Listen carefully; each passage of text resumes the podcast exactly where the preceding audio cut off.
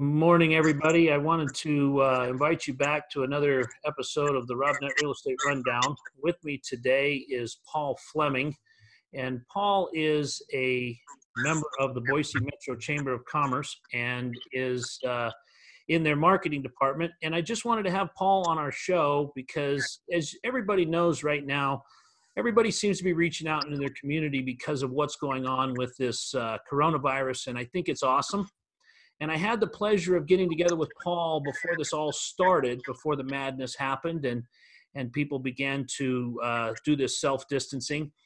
And what really impressed me was as all this was unfolding, Paul's call is to community action. Paul's call is to being a part of a city as a business leader, as a, an employer, as a, a person that can help guide the city. And I just really saw that that plays into exactly what everybody is doing right now with their looking out for the elderly, with uh, being responsible for your neighbor, uh, all of the things that we're seeing happen because of this this uh, coronavirus. And I really want to thank you, Paul, for coming onto the show. I wanted to take a minute and hear who is Paul Fleming. So tell us about yourself. Hi, Shannon. Uh, thanks for the time. This is uh, an opportunity for me to learn some new technology as well as uh, connect with you and others through this uh, new technology.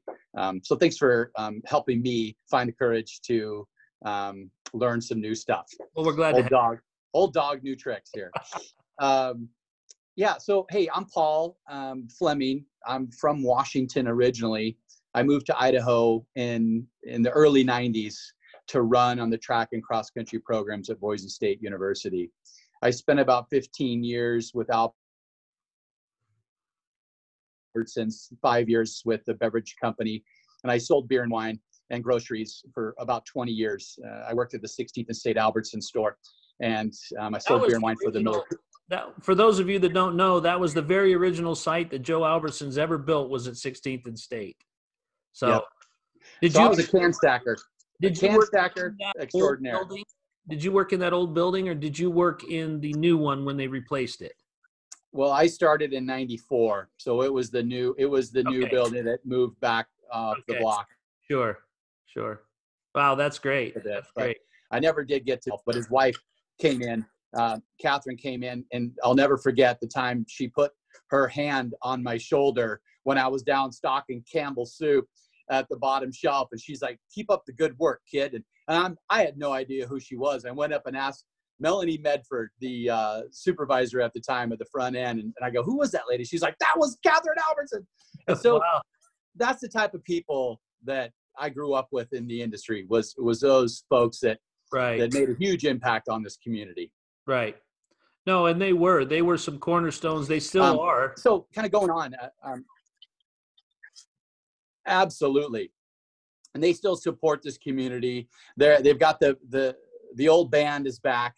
Yeah. Um, I hear they're uh, uh, trying to go public, um, and um, that's where I shop. That's where I uh, I still bleed blue, right? Yeah, exactly. Um, the the the the time spent in the grocery business and the food and beverage industry um, helped me learn about people, helped me meet new people, so it was a good transition into my current occupation here, which I'm starting my seventh year with the chamber.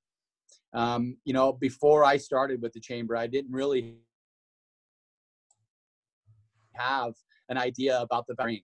And as time goes on, and, and that's what it is, it takes time to build relationships in a community. I've learned why chambers are important across the globe. Chambers convene and gather people and thought leaders to enhance the communities that they're in. And, and I'm a firm believer that that's what it takes as a community. In, in Boise, for that matter, the community was enhanced back with business owners back in the late 80s, right? Right. It was it was uh, Penny. It was folks like the Morrison Knudsens, the, the Boise Cascades, the Albertsons. It, those are the organizations, the Simplots, right? Yes. It, it, it's and, I, am missing a few or many. Well, of course, but but you are very correct that that when those community leaders came together, and and they really entrenched in us i mean we've always had an exceptional college for our size we've had the performing arts thanks to the morrison center and the Knut, uh, the morrison knudsen foundation that put that together we've had those things micron technologies was uh, created by uh, a, couple of groups simplot being part of that group but also Yankes who founded that really incubator company that then has gone on to become a global brand as well. And all of that came from leaders in the community that were more concerned about the community, uh, or as concerned, shall we say, about the community as they were about uh, about jobs and technology and bringing bringing new industry forward.